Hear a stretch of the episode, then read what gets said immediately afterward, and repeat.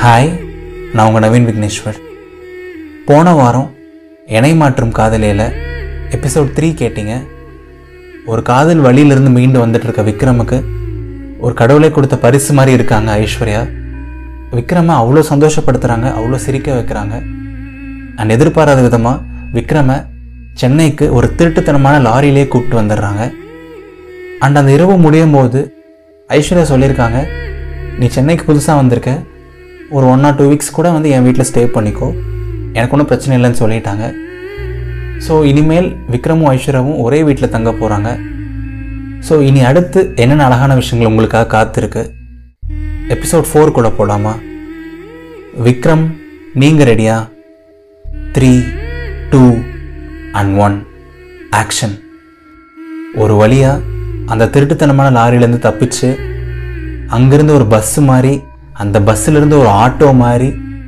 அந்த ஆட்டோவில் நொந்து நூடுல்ஸ் ஆகி நீங்களும் ஐஸ்வர்யாவும் இப்போ ஐஸ்வர்யாவோட வீட்டுக்கிட்டே வந்துட்டீங்க அண்ட் அந்த ஆட்டோ அப்படியே சென்னையோட சாலையில் மெதுவாக பயணிச்சுட்டே இருக்குது அண்ட் உங்களுக்கும் வந்து பயங்கர கலப்பாக இருக்குது ராத்திரி ஃபுல்லாக தூங்கவே இல்லை அதுவும் லாரியில் வேறு உட்காந்துட்டு வந்திருக்கீங்க முதுகெல்லாம் கொஞ்சம் வலி நம்ம போயிட்டு ஒழுங்காக ரெஸ்ட் எடுக்க முடியுமா ஒரு பொண்ணோட வீட்டுக்கு போகிறோம் அங்கே நமக்கு எவ்வளோ கம்ஃபர்டபுளாக இருக்கும் உங்களுக்குள்ள மறுபடியும் ஒரு சில எண்ணங்கள் அண்ட் ஒரு சில நிமிடங்கள் கழித்து அந்த ஆட்டோ போயிட்டு ஒரு வீடு முன்னாடி நிற்கிது அண்ட் அந்த ஆட்டோவிலேருந்து இறங்கி அந்த வீட்டை ஒரு டைம் நீங்கள் வெளிலருந்தே பார்க்குறீங்க ஒரு சின்ன ஒரு அப்பார்ட்மெண்ட் தான் கீழே ஒரு ரெண்டு வீடு இருக்குது மேலே ஒரு ரெண்டு வீடு இருக்குது அண்ட் ஐஸ்வர்யாவோட வீடு பார்த்தீங்கன்னா படிக்கட்டு ஏறினோடனே இடது பக்கத்தில் முதல் வீடு அண்ட் நீங்கள் அப்படியே முதுகு வழியில் அப்படியே மெதுவாக கஷ்டப்பட்டு அந்த படி ஏறி வீட்டு வாசல் வரைக்கும் போயிடுறீங்க அண்ட் ஐஸ்வர்யா சாவி போட்டு வீட்டை திறந்துட்டு அவங்க பாட்டு கேஷில் உள்ளே போயிடுறாங்க நீ உள்ளே வா அது இதுன்னு சொல்லிட்டு உங்களை எதுவுமே சொல்லலை எதுவுமே கூப்பிடல அண்ட் உங்களுக்குள்ளே ஒரு சின்ன தயக்கம் என்ன ஐஸ்வர்யா ஒன்றுமே சொல்லாமல் போயிட்டா அதுவும் ஒரு பொண்ணோட வீட்டுக்குள்ளே போக போகிறோம் அப்படின்னு சொல்லிட்டு ஒரு சின்ன தயக்கத்தோடய அங்கே நிற்கிறீங்க டே விக்ரம் உன்னை என்ன ஆரத்தி எடுத்து அழைப்பாங்களா ஒழுங்கா உள்ளவா அப்படின்னு சொல்கிறாங்க ஐஸ்வர்யா அவங்களோட குரல் மட்டும் உள்ளேருந்து கேட்குது அடிப்பாவி அப்படின்னு உங்களுக்கு தோணுது அண்ட் நீங்கள் அந்த எண்ணத்தெல்லாம் பெருசு பண்ணாமல் அப்படியே ஐஸ்வர்யா வீட்டுக்குள்ளே போகிறீங்க அண்ட் வீடு பார்த்தீங்கன்னா ஒரு நார்மலான ஒரு சின்ன வீடு தான் உள்ளே போனோடனே ஒரு சின்ன ஒரு ஹாலு ஹாலில் ஒரு ரெண்டு மூணு சேர் இருக்குது ஒரு மூலையில் ஒரு சின்ன டிவி அண்ட் ஹாலோட ஒரு பக்கம் பார்த்தீங்கன்னா கிச்சன் இருக்குது அண்ட் ஹாலோட இன்னொரு பக்கம் பார்த்தீங்கன்னா ஒரு சின்ன ரூமுக்கான ஒரு கதவு இருக்குது ஸோ அவ்வளோதான் ஒரு சின்ன ஒரு அழகான ஒரு வீடு அண்ட் ஐஸ்வர்யா அவங்கக்கிட்ட பேச்சு கொடுக்குறாங்க ஆ டே விக்ரம் அதுதான் என்னோடய ரூமு நீ ரொம்ப டயர்டாக இருப்பேன்னு எனக்கு தெரியும் போய் லைட்டாக ஃப்ரெஷ்ஷப் ஆகிட்டு வா நான் அப்புறம் கூட பார்த்துக்கிறேன் அப்படின்னு சொல்கிறாங்க ஹே ஐஸ்வர்யா அதெல்லாம் ஒன்றும் பிரச்சனை இல்லை யூர் அ கேர்ள் நீ போய் ஃபஸ்ட் ஃப்ரெஷ்ஷப் ஆகிக்கோ நான் பொறுமையாகவே பண்ணிக்கிறேன் அப்படின்னு நீங்கள் சொல்கிறீங்க டே ஓவராக சீன் போடாதரா போ போய் ஃப்ரெஷ்ஷப் ஆகிட்டு வா போ அப்படின்னு சொல்கிறாங்க இவகிட்ட பேசி ஜெயிக்க முடியாது அப்படின்னு சொல்லிட்டு நீங்களும் போய் அப்படி லைட்டாக ஃப்ரெஷ்ஷப் ஆகிறீங்க மூஞ்சிலாம் கழுவிட்டு லைட்டாக ஃப்ரெஷ் ஆகுறீங்க அண்ட் அந்த ரூமில் பார்த்தா ஒரு சின்ன ஒரு காட் இருக்குது ஒரு சின்ன பெட் இருக்குது அண்ட் உங்களுக்கு அந்த பெட்டை பார்த்தாலே தூங்கலான்னு ஆசையாக இருக்குது நைட் ஃபுல்லாக தூங்கலை கண்ணெலாம் எரியுது சரி ஐஸ்வர்யாட்ட பெர்மிஷன் கேட்டுட்டு ஒரு கொஞ்ச நேரம் படுத்துடலாம் இதுக்கு மேலே முடியாது அப்படின்னு சொல்லிட்டு யோசிக்கிறீங்க அண்ட் ஹாலில் இருந்து மறுபடியும் ஐஸ்வர்யாவோட வாய்ஸ் கேட்குது ஹலோ விக்ரம் என்ன பண்ண போகிறீங்க அப்படின்னு கேட்குறாங்க ஹே ஐஸ்வர்யா கோச்சிக்காத செம்மையாக தூக்கம் வருது நான் அட்லீஸ்ட் ஒரு ஒரு மணி நேரம் ரெண்டு மணி நேரம் படுக்கிறேனே ஐஸ்வர்யா நான் நைட் ஃபுல்லாக வேறு தூங்கலை அப்படின்னு சொல்கிறீங்க ஹலோ நான் மட்டும் தூங்கினேனா நீ கூட கம்மியாக பேசினேன் நான் தான் அதிகமாக பேசினேன் நீ அப்புறம் தூங்குவியா எனக்கு சமைக்க ஹெல்ப் பண்ணுவா அப்படின்னு சொல்கிறாங்க எனது சமைக்கணுமா அப்படின்னு நீங்கள் சொல்கிறீங்க ஆமாம் ரூம்மேட்டாக இருந்தால் எல்லாம் சேர்ந்து தான் பண்ணணும் அப்புறம் உன்னை எதுக்கு கூப்பிட்டு வந்து நினைக்கிறேன் எல்லா வேலையும் நீ சேர்ந்து தான் பண்ணணும் ஒழுங்காவா வா அப்படின்னு சொல்கிறாங்க அடிப்பாவி நான் பாட்டுக்கு எங்கேயாவது வெளில போய் தங்கியிருப்பேன் கூப்பிட்டு வந்து சமையல் பண்ண சொல்கிறியே அப்படின்னு தோணுது உங்களுக்கு அண்ட் வழியே இல்லாமல் மனசே இல்லாமல் ஐஸ்வர்யா கூட அப்படியே கிச்சனுக்கு போகிறீங்க என்ன சமைக்க போகிறோம் அப்படின்னு கேட்குறீங்க அஞ்சு நிமிஷத்தில் என்ன பிரியாணியாக பண்ண முடியும் உப்புமா தான் கிண்டணும் நீ லைட்டாக ஆனியன் மட்டும் கட் பண்ணி கொடு நான் மற்றதெல்லாம் பார்த்துக்கிறேன் அப்படின்னு சொல்லிட்டு ஒரு பிளேட்டு ஒரு நைஃபு ஒரு ரெண்டு ஆனியன் எடுத்து உங்ககிட்ட கொடுக்குறாங்க அண்ட் ஐஸ்வர்யா ஸ்டவ் ஆன் பண்ணிவிட்டு அவங்க சைடில் வேலையெல்லாம் பார்க்க ஆரம்பிக்கிறாங்க ஸோ நீங்களும் ஐஸ்வர்யாவும் சேர்ந்து அந்த உப்மா சமைக்க ஆரம்பிக்கிறீங்க அண்ட் உங்களுக்குள்ள எதார்த்தமாக ஒரு கேள்வி வருது ஏன் ஐஸ்வர்யா நல்லா சமைப்பியா நீ அப்படின்னு நீங்கள் கேட்குறீங்க நல்லாலாம் சமைக்க மாட்டேன் விக்ரம் ஏதோ சமைப்பேன் இவ்வளோ நாள் அவன் என் கூட மாட்டிட்டு என் சமையல் சாப்பிட்டுட்டு இருந்தா இப்போ நீ என்கிட்ட மாட்டிட்ட அப்படின்னு சொல்கிறாங்க அவளா யார் அந்த அவ அப்படின்னு கேட்குறீங்க அவதான்டா என் ரூம்மேட் வைஷ்ணவி அப்படின்னு சொல்கிறாங்க அண்ட் நீங்கள் எந்த பேரை கேட்கக்கூடாதோ அந்த பேரை கேட்டுட்டீங்க என்னது இவர் ரூம்மேட் பெரும் வைஷ்ணவியா அப்படின்னு சொல்லிட்டு ஒரு சின்ன எண்ணம் அண்ட் திடீர்னு ஏதோ ஒரு சின்ன வழி ஏதோ ஒரு சின்ன ஏக்கம் உங்கள் மனசுக்குள்ள அண்ட் அதை பெருசு பண்ணாமல் நீங்களும் ஐஸ்வர்யா கிட்ட பேச ட்ரை பண்ணுறீங்க ஓ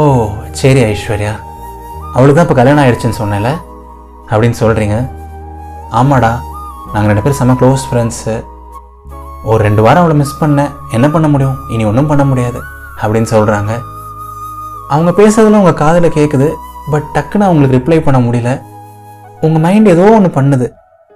உங்கள் வைஷ்ணவியோட எண்ணங்களை பெருசு பண்ணக்கூடாது அந்த மெமரிஸை பெருசு பண்ணக்கூடாது அப்படின்னு நினைக்கிறீங்க பட்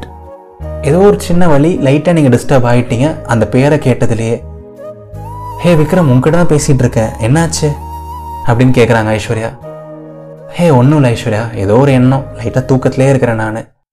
இந்த வெங்காயம் கட் பண்ணிட்டேன் அப்படின்னு சொல்லிட்டு நீங்கள் கொடுக்குறீங்க அண்ட் ஒரு அஞ்சு நிமிஷம் பத்து நிமிஷத்தில் அந்த கிச்சடியும் ரெடி ஆகிடுது அண்ட் ஹாலில் போயிட்டு நீங்களும் ஐஸ்வர்யாவும் அந்த கிச்சடியை உட்காந்து சாப்பிட்றீங்க ஐஸ்வர்யா அவசர அவசரமாக சாப்பிட்றாங்க ஸ்கூலுக்கு வேறு லேட் ஆச்சு அப்படின்னு சொல்லிட்டு பட் உங்களால் முழு மனசாக சாப்பிடவே முடியல நைட் ஃபுல்லாக அவ்வளோ சந்தோஷமாக இருந்தீங்க பட் திடீர்னு வைஷ்ணவிங்கிற பேரை கேட்டாலே அந்த சின்ன வழி அந்த ஒரு சின்ன ஏக்கம் அதெல்லாமே திரும்பி வருது அண்ட் ஐஸ்வர்யா அவசர அவசரமாக சாப்பிட்டு முடிச்சுட்டு வீட்டிலேருந்து கிளம்புறாங்க ஹே சரி விக்ரம் பாய் நான் போயிட்டு வரேன் ஈவினிங் வர எப்படி ஒரு ஃபைவ் ஃபைவ் தேர்ட்டி ஆகிடும் நான் முடிஞ்ச அளவுக்கு சீக்கிரம் வந்துடுறேன் சரியா அப்படின்னு சொல்லிட்டு டக்குன்னு அவங்களோட ஸ்கூட்டி சாவி எடுத்துகிட்டு ஐஸ்வர்யா கிளம்பிடுறாங்க அண்ட் அதுக்கப்புறம் தான் உங்களுக்கு அந்த ரியாலிட்டி எல்லாமே வருது நீங்கள் பாட்டுக்கு போய் கதவை சாத்துறீங்க ஹாலில் ஒரு சேர் போட்டு உட்காடுறீங்க டிவி பார்க்கணும் அது பண்ணணும் இது பண்ணணும் ஃபோன் நோண்டணும் எதுவுமே தோண மாட்டேங்குது சே ஏன் ஐஸ்வர்யா அந்த பேரை சொன்னால் வைஷ்ணவிட்டிருந்து அவ்வளோ ஈஸியாக வெளில வரவே முடியாதா பிரேக்கப் ஆகி பல மாதம் ஆச்சு இருந்தாலும் அந்த வழி இருந்துகிட்டே இருக்கே அப்பப்போ அந்த வழி வந்துகிட்டே இருக்கே அதுவும் இந்த நாள் ஃபுல்லாக இப்படி தனியாக இருக்க போகிறோம் இவ்வளோ நேரம் கூட ஐஸ்வர்யா நம்ம கூட இருந்தால் எதுவுமே பெருசாக தெரியல நாள் ஃபுல்லாக தனியாக இருக்கிறது இன்னும் கஷ்டம் அப்படின்னு உங்களுக்கு தோணுது அந்த திடீர்னு பார்த்தா யாரோ உங்கள் கதவை தட்டுறாங்க யாராக இருக்கும் அதுவும் ஐஸ்வர்யா வேற இல்லை வீட்டில் நாம் எப்படி சமாளிக்கிறது நம்ம என்ன சொல்கிறது நம்ம யாருன்னு சொல்கிறது அப்படின்னு சொல்லிட்டு ஒரு சின்ன தயக்கத்தோடையே போயிட்டு மெதுவாக அந்த கதவை திறக்கிறீங்க கதவை திறந்து பார்த்தா ஐஸ்வர்யா தான் நிற்கிறாங்க ஹே லூஸு நீ ஒன்றும் போலையா அப்படின்னு கேட்குறீங்க ஹே லூஸு வைஷ்ணவியோட எண்ணம் இன்னும் ஒன்று மட்டும் போலையா அப்படின்னு அவங்க கேட்குறாங்க ஹே அதெல்லாம் ஒன்றும் இல்லை நீ ஸ்கூலுக்கு போ நீ ஏன் மறுபடியும் திரும்பி வந்த அப்படின்னு கேட்குறீங்க டே லூஸு உன்னை பற்றி எனக்கு நல்லா தெரியும் நான் வைஷ்ணவின் பேர் சொன்னதுலேருந்து கடைசி ஒரு அரை மணி நேரமும் உனக்கு மூஞ்சியே இல்லை ஸ்கூலுக்கு அவசரமாக போகணுன்னு சொல்லிட்டு தான் நான் ஒழுங்காக பேசாமல் போயிட்டேன் இதுக்கு மேலே உன்னை தனியாக விட்டால் வேலைக்காகாது ஒழுங்காக என் கூட வா அப்படின்னு சொல்கிறாங்க உன் கூட வரதா நான் எங்கே வரது அப்படின்னு நீங்கள் கேட்குறீங்க என் கூட எங்கே வருவேன் ஸ்கூலுக்கு தான் என் கூட இன்றைக்கி ஸ்கூலுக்கு வா அப்படின்னு சொல்கிறாங்க ஏய் நான் ஸ்கூலுக்கு வந்து என்ன பண்ண போகிறேன் ஐஸ்வர்யா அப்படின்னு நீங்கள் கேட்குறீங்க நீ வீட்டில் இருந்து மட்டும் என்ன பண்ண போகிற சொல்லு அப்படின்னு அவங்க கேட்குறாங்க வீட்டில் இருந்து அப்படின்னு சொல்லிட்டு இழுக்கிறீங்க ம் ஒன்றும் பண்ண போகிறது இல்லையில மிஞ்சி மிஞ்சி போனால் உட்காந்து நாள் ஃபுல்லாக ஃபீல் பண்ணுவேன் ஃபோன் யூஸ் பண்ணுவேன் உடனே என் கூட ஸ்கூலுக்கு வா அப்படின்னு சொல்லிட்டு உங்களை வற்புறுத்தி கூப்பிட்டு போகிறாங்க அண்ட் கீழே போய் பார்த்தா ஐஸ்வர்யாவோட ஒரு ப்ளூ கலர் ஒரு ஸ்கூட்டி இருக்குது அண்ட் அந்த ஸ்கூட்டியில் நீங்கள் பின்னாடி உட்காந்துக்கிறீங்க அண்ட் ஐஸ்வர்யா அப்படியே அந்த ஸ்கூட்டியை ஓட்டிகிட்டே போகிறாங்க ஸ்கூட்டி ஓட்டும் போது ஏதாவது பேசுவாங்க உங்களுக்கு பேச்சு கொடுப்பாங்க ஏதாவது ஆறுதலாக இருக்கும் அப்படின்னு பார்த்தா ஒரு பதினஞ்சு நிமிஷம் இருபது நிமிஷம் பாட்டு ஸ்கூட்டியில் போயிட்டே இருக்காங்க ஒரு வார்த்தை கூட பேச மாட்டுறாங்க எதுவுமே அவங்ககிட்ட பேச மாட்டுறாங்க சரி ஓகே இந்த நாள் இப்படியே போயிடும் போல அப்படின்னு உங்களுக்கு தோணுது அண்ட் ஒரு சில நிமிஷம் கழித்து பார்த்தா ஐஸ்வர்யாவோட ஸ்கூட்டி ஒரு சின்ன பில்டிங்குள்ளே போகுது ஒரு ரொம்ப சின்ன ஒரு ப்ரைமரி ஸ்கூல் தான் அது மொத்தமே ஒரு ரெண்டு மாடி தான் இருக்குது ஒரு பதினஞ்சு இருபது கிளாஸ் தான் இருக்கும் போல் அண்ட் இந்த ஸ்கூலில் தான் ஐஸ்வர்யா ஒர்க் பண்ணுறாங்க அப்படின்னு சொல்லிட்டு உங்களுக்கு தோணுது அந்த ஸ்கூட்டியை பார்க் பண்ணிவிட்டு ஐஸ்வர்யா அவங்கக்கிட்ட சொல்கிறாங்க சரி விக்ரம் என் கூட வா அப்படின்னு சொல்கிறாங்க அண்ட் நடந்துகிட்டே அப்படி ஐஸ்வர்யா கிட்டே கேட்குறீங்க ஆமாம் என்னை எங்கே கூப்பிட்டு போகிறேன் நான் இன்றைக்கி என்ன பண்ண போகிறேன் அவங்க கூட வந்து அப்படின்னு நீங்கள் கேட்குறீங்க ம் சொல்கிறேன் சொல்கிறேன் இந்த நாள் உனக்கு லைஃப் ஒரு செகண்ட் சான்ஸ் விக்ரம் அப்படின்னு சொல்கிறாங்க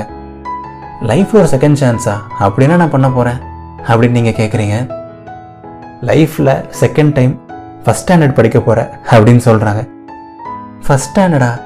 ஏ விளையாடாத ஐஸ்வர்யா நான் ஏன் மறுபடியும் ஃபஸ்ட் ஸ்டாண்டர்ட் படிக்கணும் அப்படின்னு நீங்கள் கேட்குறீங்க உடனே எதுவுமே பேச மாட்டுறாங்க சைலண்டாரு அப்படின்னு சொல்லிட்டு அவங்களோட விரல் எடுத்து வாயில் வைக்கிறாங்க ஐயோ நம்மளை ஃபஸ்ட் ஸ்டாண்டர்ட் குழந்த மாதிரி ட்ரீட் பண்ணுறாளே இவ அப்படின்னு உங்களுக்கு தோணுது ஒழுங்கா வா அப்படின்னு சொல்லிட்டு உங்களை ஒரு கிளாஸ்க்குள்ளே கூப்பிட்டு போகிறாங்க அண்ட் ஐஸ்வர்யா அந்த கிளாஸ்க்குள்ளே போன உடனே திடீர்னு ஒரு பயங்கரமான ஒரு சத்தம் குட் மார்னிங் ஐஸ்வர்யா அப்படின்னு சொல்லிட்டு ஒரு இருபது குழந்தைங்க அப்படியே கோரஸாக சொல்கிறாங்க குட் மார்னிங் குட்டீஸ் எப்படி இருக்கீங்க எல்லாரும் அப்படின்னு மறுபடியும் ஐஸ்வர்யாவும் கத்துறாங்க நாங்கள் எல்லோரும் ஜாலியாக இருக்கோம் ஐஸ்வர்யா அப்படின்னு மறுபடியும் அந்த குழந்தைங்களாம் சொல்கிறாங்க ஐஸ்வர்யா ஐஸ்வர்யா அந்த அங்கிள் யார் அப்படின்னு ஒரு குட்டி பையன் கேட்குறான் இந்த அங்கிளா இந்த அங்கிள் செகண்ட் ஸ்டாண்டர்ட் ஃபெயில் ஆகிட்டாங்களாம் உங்கள் கூட சேர்ந்து இன்றைக்கி மறுபடியும் ஃபஸ்ட் ஸ்டாண்டர்ட் படிக்க வராங்க இவங்களை உங்கள் கிளாஸில் சேர்த்துப்பீங்களா அப்படின்னு கேட்குறாங்க கண்டிப்பாக ஐஸ்வர்யா அங்கிள் அங்கிள் இங்கே வாங்க அப்படின்னு சொல்லிட்டு நிறைய பேர் உங்களை கூப்பிடுறாங்க ஏ என்ன ஐஸ்வர்யா இது அப்படின்னு நீங்கள் மறுபடியும் கேட்குறீங்க ஒன்றும் இல்லை விக்ரம் சும்மா ஒரு ஆஃப் அன் ஹவர் நீ பாட்டுக்கு போய் உட்காரு உனக்கு இன்ட்ரெஸ்ட் இருந்தால் கவனி இல்லை நீ ஃபோன் கூட யூஸ் பண்ணு அப்படின்னு சொல்கிறாங்க அண்ட் உங்களுக்கு வர வழியே இல்லாமல் கடைசி பெஞ்சுக்கு போயிட்டு கஷ்டப்பட்டு அந்த சின்ன டெஸ்கில் உட்காடுறீங்க அண்ட் உங்களுக்கு பக்கத்தில் பார்த்தா ரெண்டு குட்டி பசங்க உட்காந்துருக்காங்க அவங்க பாட்டுக்கு ஜாலியாக கிளாஸ் கவனிக்கிறாங்க ஒரு குட்டி பையன் உங்களுக்கு லைட்டாக ஒரு ஹாய் சொல்கிறான் உங்களுக்கு அந்த ஃபீலே டிஃப்ரெண்ட்டாக இருக்குது அண்ட் ஐஸ்வர்யா அப்படியே பயங்கர போல்டாக கணீர்னு கிளாஸ் நடத்த ஆரம்பிக்கிறாங்க முதல்ல அவங்க பாட்டுக்கு ஏபிசிடி காங்காச்சானா ஒன் டூ த்ரீ ஃபோர் அப்படின்னு சொல்லிட்டு பேசிக்காக எல்லாமே சொல்லி கொடுக்குறாங்க முதல்ல ஒரு அஞ்சு பத்து நிமிஷம் உங்களுக்கு எதுவுமே பெருசாக தெரியல என்ன இவ சும்மா A B C D one two three four தான் சொல்லி கொடுத்துட்ருக்கா அதில் பெருசாக உங்களுக்கு இன்ட்ரெஸ்ட்டு ஒரு ஆர்வம் எதுவுமே இல்லை பட் போக போக ஏதோ ஒரு மேஜிக் நடக்குது ஏதோ ஒரு அற்புதமான விஷயம் நடக்குது ஐஸ்வர்யாவோட பேசுகிற விதம் அவங்க நடத்துகிற விதம் அவங்க அந்த குழந்தைங்க கூட பேசுறது எல்லாத்தையும் கொஞ்சம் கொஞ்சமாக ரசிக்க ஆரம்பிக்கிறீங்க அண்ட் ஐஸ்வர்யா நிறைய அழகான கதைகள் சொல்ல ஆரம்பிக்கிறாங்க பசங்க கூட கேம் விளையாட ஆரம்பிக்கிறாங்க ஒரு சார் ரைம்ஸ் சொல்ல ஆரம்பிக்கிறாங்க ஹே விக்ரம் நீயும் ரைம்ஸ் சொல்லு இல்லை நீயும் அடி வாங்குவ அப்படின்னு சொல்லிட்டு உங்களே ரைம்ஸ் சொல்ல வைக்கிறாங்க உங்களை பாட்டு பாட வைக்கிறாங்க அந்த பசங்க கூட சேர்ந்து கோரஸாக நீங்களும் எல்லாமே பண்ணுறீங்க அந்த ஐஸ்வர்யா நடுவில் எல்லாருக்கும் சாக்லேட் தராங்க அப்படியே செம லைவ்லியாக டிஃப்ரெண்ட்டாக போகுது அந்த கிளாஸு மறுபடியும் லைஃப் ஒரு இருபது வருஷம் பின்னாடி போயிட்டு ஃபஸ்ட் ஸ்டாண்டர்ட் கிளாஸ் கவனிக்கிறீங்க அதுலேயே ஒரு சின்ன இன்ட்ரெஸ்ட் இருக்குது A B C D one two three four கூட ஐஸ்வர்யா போது இன்னும் அழகாக இன்னும் டிஃப்ரெண்ட்டாக இருக்குது நீங்களும் குழந்த கூட ஒரு குழந்தையாக மாறுறீங்க அந்நேரம் நேரம் ஆக ஆக அந்த கிளாஸ் முடியவே கூடாது ஐஸ்வர்யா இன்னும் கொஞ்ச நேரம் நடத்தணும் இன்னும் ஏதாவது அவங்க ரைம்ஸ் பாடணும் அவங்க கூட சேர்ந்து நம்மளும் விளையாட்டுக்கு ரைம்ஸ் பாடலாம் நம்மளும் விளையாட்டுக்கு ஏதாவது பாட்டு பாடலாம் அப்படின்னு உங்களுக்கு தோணுது அப்படியே கஷ்டப்பட்டு அந்த பெஞ்சில் உட்காந்துருக்கீங்க காலெல்லாம் வலிக்குது பட் இருந்தாலும் எந்திரிக்க மனசு வரல இந்த கிளாஸ் முடியவே கூடாது அப்படின்னு நினைக்கிறீங்க கரெக்டாக பெல் சவுண்டு கேட்குது அப்படியே உங்களுக்கு உங்கள் ஸ்கூல் ஞாபகம் பா இந்த பெல் சவுண்ட்லாம் கேட்டு இவ்வளோ வருஷம் ஆயிடுச்சுல அப்படின்னு சொல்லிட்டு அப்படியே செம நோஸ்டாலஜிக்காக இருக்குது அண்ட் கிளாஸ் முடிஞ்சோடனே நீங்களும் ஐஸ்வர்யா மட்டும் வெளில போகிறீங்க உங்களுக்கு என்ன நடந்துச்சுன்னு தெரியல கடைசி ஒரு நாற்பத்தஞ்சு ஐம்பது நிமிஷத்தில் ஹே ஐஸ்வர்யா எப்படி இப்படிலாம் இருக்க எப்படி உன்னால் இப்படிலாம் முடியுது சம்மந்தமே இல்லாமல் ஃபஸ்ட் ஸ்டாண்டர்ட் கிளாஸ் தான் அட்டன் பண்ணேன் ஆனால் நீ ஃபஸ்ட் ஸ்டாண்டர்ட் எடுத்தால் அது கூட எனக்கு பிடிச்சிருக்கே ஆமாம் நீ எப்போவுமே இப்படி தானா ஐஸ்வர்யா எப்படி இப்படி மாறின ஏதாவது ஒரு பெரிய இன்சிடென்ட் உன் லைஃப்பில் நடந்துச்சா இல்லை நீ பிறந்ததுலேருந்தே இப்படி தானா அப்படின்னு நீங்கள் கேட்குறீங்க பிறந்ததுலேருந்துலாம் இல்லை விக்ரம் நானும் உன்ன மாதிரி தான் ஒரு பாயிண்டில் இருந்தேன் ஒரு ரெண்டு மூணு வருஷத்துக்கு முன்னாடி வேறு ஒரு வேலை பார்த்துட்டு இருந்தேன் ஒரு ரிலேஷன்ஷிப்பில் இருந்தேன் ஒரு நார்மல் லைஃப்பில் இருந்தேன் பட் எனக்கு ஒரு பாயிண்டில் புரிஞ்சிருச்சு விக்ரம் இது எனக்கான லைஃப் இல்லை லைஃப்பில் வேறு ஏதாவது பண்ணணும் இந்த மாதிரி ஒரு சிம்பிளான ஒரு அழகான லைஃப் லீட் பண்ணணும்னு தோணுச்சு விக்ரம் அதுதான் இப்போ நீ ஸ்கூலுக்கு வராமல் ரூம்ல இருந்தால் என்ன பண்ணியிருந்திருப்ப அப்படின்னு கேட்குறாங்க அதான் உனக்கே தெரியுமே ரூம்ல இருந்தால் நாள் ஃபுல்லாக ஃபீல் தான் பண்ணிட்டு இருந்திருப்பேன் அப்படின்னு சொல்கிறீங்க இப்போ ஸ்கூலுக்கு வந்து பெருசாக நீ என்ன பண்ண சொல்லு அப்படின்னு கேட்குறாங்க வந்து ஒன்றுமே பண்ணல ஐஸ்வர்யா ஃபஸ்ட் ஸ்டாண்டர்ட் கிளாஸ் தான் அட்டன் பண்ணேன் ஆனால் அதுவே அவ்வளோ சந்தோஷமாக இருக்கே அப்படின்னு நீங்கள் சொல்கிறீங்க அவ்வளோதான் விக்ரம் அவ்வளோவே தான் ஏதாவது கஷ்டம் வந்துச்சு அப்படின்னா அதே நினச்சி ரொம்ப ஃபீல் பண்ணாமல் அதே இடத்துல நின்றுட்டு இருக்காமல் லைட்டாக ஏதாவது பண்ணால் போதும் விக்ரம் லைஃப் ஹாப்பனிங்காக இருக்கணும் திரு திருத்துன்னு ஏதாவது பண்ணிகிட்டே இருக்கணும் அதுவே போதும் அந்த பிரச்சனைக்கு நம்ம மைண்டில் இடமே இருக்காது அப்படின்னு சொல்கிறாங்க பா சமையல ரொம்ப சாதாரண விஷயம் ரொம்ப அழகான விஷயம் அண்ட் ரொம்ப யதார்த்தமாக சொல்கிறாங்க அது Aishwarya thank you so much Aishwarya அப்படின்னு சொல்கிறீங்க அண்ட் அந்த நாள் முடிஞ்ச உடனே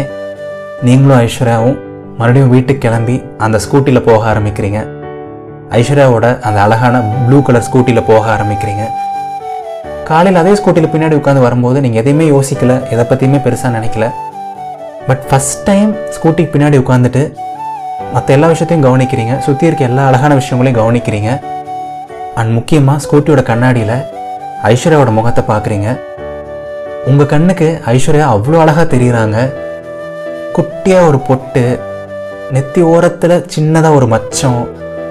ஒரு ரெண்டு மூணு முடி மட்டும் அவங்க நெத்தியில் முன்னாடி தொங்கிட்டு இருக்கு ஒரு நீண்ட ஒரு லாங் ஹேரு ஒயிட் சுடி எல்லாத்தையுமே இப்போ தான் கவனிக்கிறீங்க அண்ட் கடந்த இருபத்தி நாலு மணி நேரத்தில் உங்களுக்கு ஃபீல் ஆனதை விட இப்போ டிஃப்ரெண்ட்டாக ஏதோ ஒரு ஃபீல் ஆகுது ஐஸ்வர்யா கூட இருந்தால் எப்போவுமே சந்தோஷமாக இருக்கலாம் நமக்கு லைஃப்பில் எப்போவுமே சந்தோஷம் இருந்துகிட்டே இருக்குன்னு ஒரு சின்ன ஃபீல் வருது பட் அது கூடயே சேர்ந்து வேற ஒரு ஃபீலும் வருது அந்த ஃபீலுக்கு பேர் ஃப்ரெண்ட்ஷிப் இல்லைன்னு மட்டும் உங்களுக்கு நல்லா புரியுது பட் அதுக்கான வார்த்தை என்ன அப்படின்னு சொல்லிட்டு உங்களுக்கு ஒழுங்காக தெரியல பட் உங்கள் மனசாட்சிக்கு அந்த வார்த்தை ஆல்ரெடி தெரிஞ்சிருச்சு அந்த ஃபீலுக்கு மூணு எழுத்துக்கள் தான் அது கால ஆரம்பிக்கும் இல்லில் முடியும்